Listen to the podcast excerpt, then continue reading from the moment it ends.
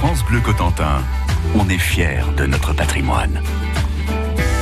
Nous sommes sur la côte est du Cotentin cette semaine avec Lionel Robin sur un site qui offre une vue exceptionnelle sur le bord de mer entre Saint-Va au nord et jusqu'à la d'Evey. C'est ici qu'en 1941, la marine allemande décide la construction d'une batterie d'artillerie côtière qui sera d'ailleurs la plus puissante de la baie de Seine après le Havre. Nous sommes donc là sur un endroit majeur du Didel. La batterie de Crisbeck fonctionnait conjointement avec celle d'Asville, un peu plus au sud. Elle était en quelque sorte ses yeux, étant donné sa position en hauteur. Le site des batteries de Crisbeck, près de Saint-Marcouf, est resté à l'abandon après la libération, jusqu'en 2004, où il a été racheté par un particulier qui l'a progressivement restauré jusqu'à nos jours. Nous sommes aujourd'hui dans l'un des blocos du site avec Marie Levéziel. Marie Levéziel qui s'occupe ici des visites guidées de ce site clé du débarquement vu que c'est ici que s'est passé le premier coup de canon à l'aube du 6 juin 44.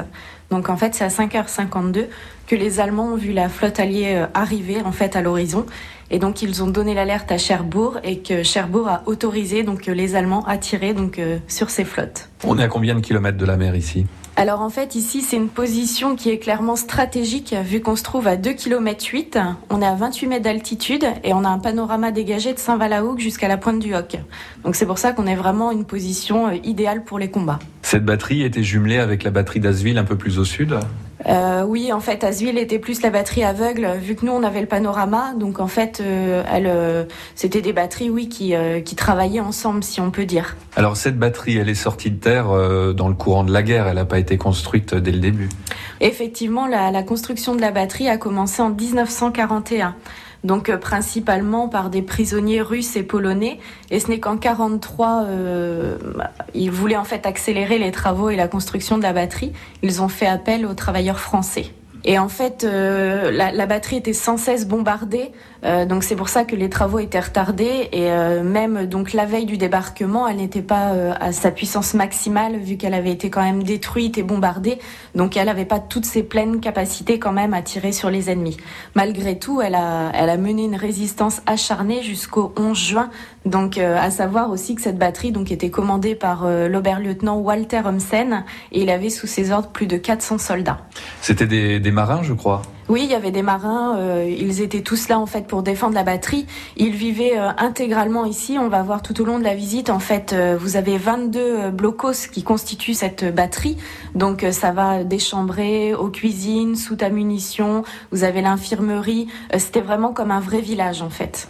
Et puis un mot sur l'armement, sur les, les, canons en fait qui armaient la batterie. Oui, bien sûr. On parle de batterie donc avec un S parce qu'il y avait plusieurs tailles de canons, dont les canons Skoda de 200 10 euh, mm, donc qui faisait partie des casemates qu'on va voir aussi sur le site. Des canons qui avaient une portée jusqu'à Utah Beach, facilement.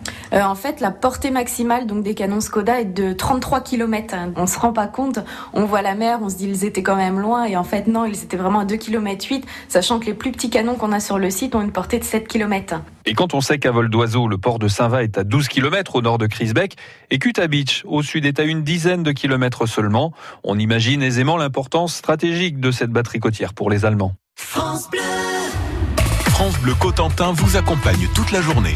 Vos infotrafics, des conseils de nos experts, vous gagnez des invitations pour les plus beaux spectacles de la Manche et on accueille les associations qui font vivre notre département. Ben, je vous remercie pour euh, tout ce que vous faites euh, euh, toute la journée, tous les jours de, de la semaine à l'antenne de France Bleu, vous êtes parfait. France Bleu Cotentin, tous les jours, c'est votre radio dans la Manche.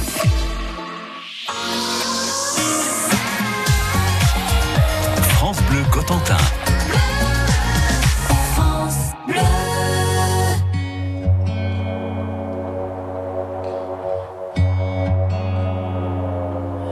Départemental 106, c'est comme si c'était hier.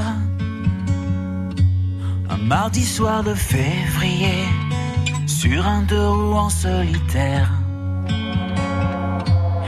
Il roulait tranquille, heureux sur sa planète, quand soudain au loin réverbère. Dans les phares du break, filant sous les étoiles, jaillit un éclair.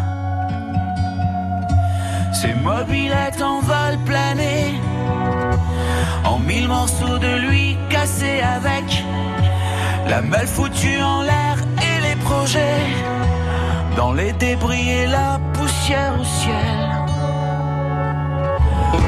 pas seul sur la terre. Me dit un jour l'homme de fer.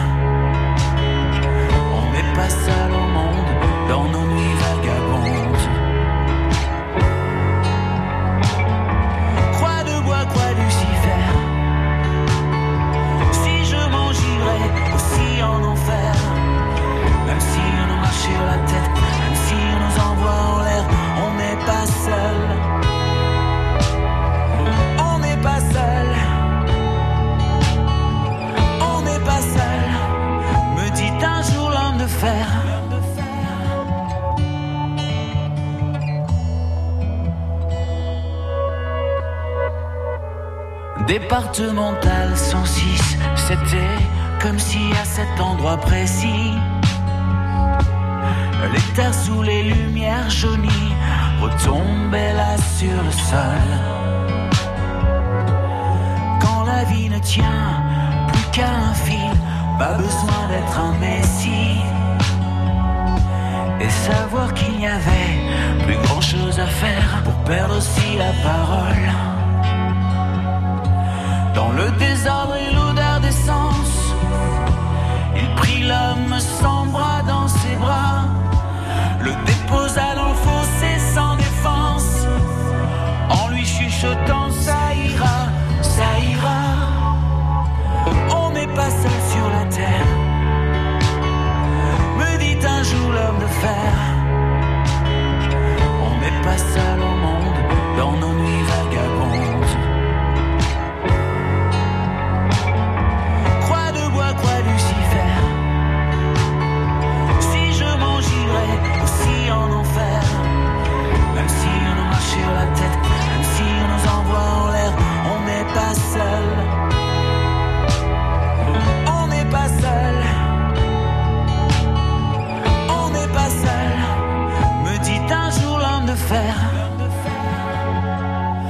Et comme un animal se fait la malle. Le chauffard s'est barré, c'était fatal.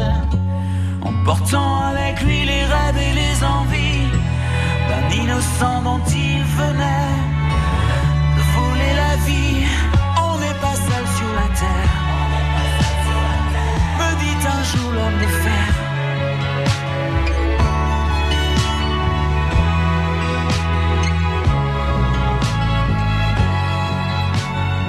Pascal Obispo, on n'est pas seul sur la Terre.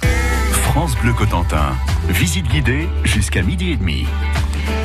Avec Lionel Robin qui toute la semaine est sur l'un des sites clés pardon, du débarquement, celui des batteries de Crisbeck près de Saint-Marcouf, avec des canons dont la portée était de 30 km. Ce sera la première batterie d'artillerie côtière à tirer sur la flotte, la flotte alliée au matin du 6 juin 44. Une précision d'importance, Utah Beach est situé à une dizaine de kilomètres à vol d'oiseau de Crisbeck, sans compter les canons des batteries d'Asville un peu plus au sud. Pour les Alliés, il était donc vital de s'emparer de ces deux sites, ce qui ne se fera pas sans mal. Avec Marie Levéziel, qui est guide ici aux batteries de Crisbeck, eh bien nous sommes sous un épais plafond bétonné dans l'un des blocos. Ici, on se trouve dans un abri de type 622. Donc, euh, c'était en fait une chambrée qui servait donc aux soldats à se, à se rassembler, à se mettre à l'abri en cas d'attaque.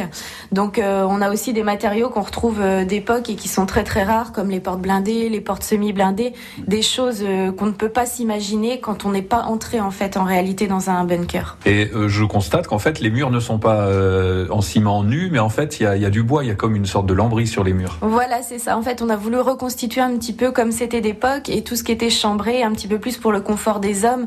Euh, c'était du bardage qu'ils avaient remis. euh, à savoir aussi que tous les blocos euh, étaient équipés de l'électricité. Ils avaient tous un point d'eau. Ils étaient très très bien construits, plus par rapport à la sécurité aussi. Vous voyez les caponnières qui surveillaient juste les petites trappes qu'on voit à l'entrée. Ils surveillaient l'entrée principale du bunker. Tout était vraiment étudié et conçu pour la protection aussi des soldats. Un peu comme un château fort. Voilà, c'est ça. Bon, on est parti pour la visite parti. Allez. En fait, il faut faire attention aux pieds et à la tête dans ce genre d'endroit. Donc après, voilà, il y a plusieurs abris de ce type-là. Ils étaient tous aussi euh, équipés d'un Tobruk. Donc le Tobruk, en fait, euh, vous allez voir, c'est un petit escalier. En haut, ça vous mène sur un dôme. Ouais. Et euh, c'est là où étaient placés les sentinelles. Ils surveillaient en fait euh, l'abri d'un point de vue extérieur. Et on peut voir aussi que, donc, d'un point de vue aérien, la batterie était vraiment camouflée vu que tous les blocos sont en contrebas et souterrains. Et ils sont reliés donc à l'heure d'aujourd'hui par des tranchées. Vous avez des tranchées plein air et aussi des souterrains, Euh, ce qui les rend vraiment, enfin, camouflés de, de tout point de vue en fait. Alors là, on va descendre au sous-sol. Voilà. Attention à la tête et aux pieds. Alors, et là, on est à l'intérieur d'un bunker. D'ailleurs, ça, ça résonne bien. Voilà, c'est ça. Donc ici, on a dans un abri de type 502, donc il y avait une réserve à eau juste derrière la petite grille ici. Et justement, ici, on a exposé des photos avant-après. Donc euh, lors de l'aménagement du site en, en 2004, on peut voir qu'on voyait juste la première casemate euh, qui fait partie de la visite. Qui était hors du sol. Sinon, vraiment, tous les blocos, c'était sous les branchages, sous les gravats, etc. Donc, ça nous montre aussi tous les travaux, euh, vraiment considérables pour la mener euh, à l'image qu'elle a aujourd'hui. Le site des batteries de Crisbeck, près de Saint-Marcouf, qui est ouvert à la visite.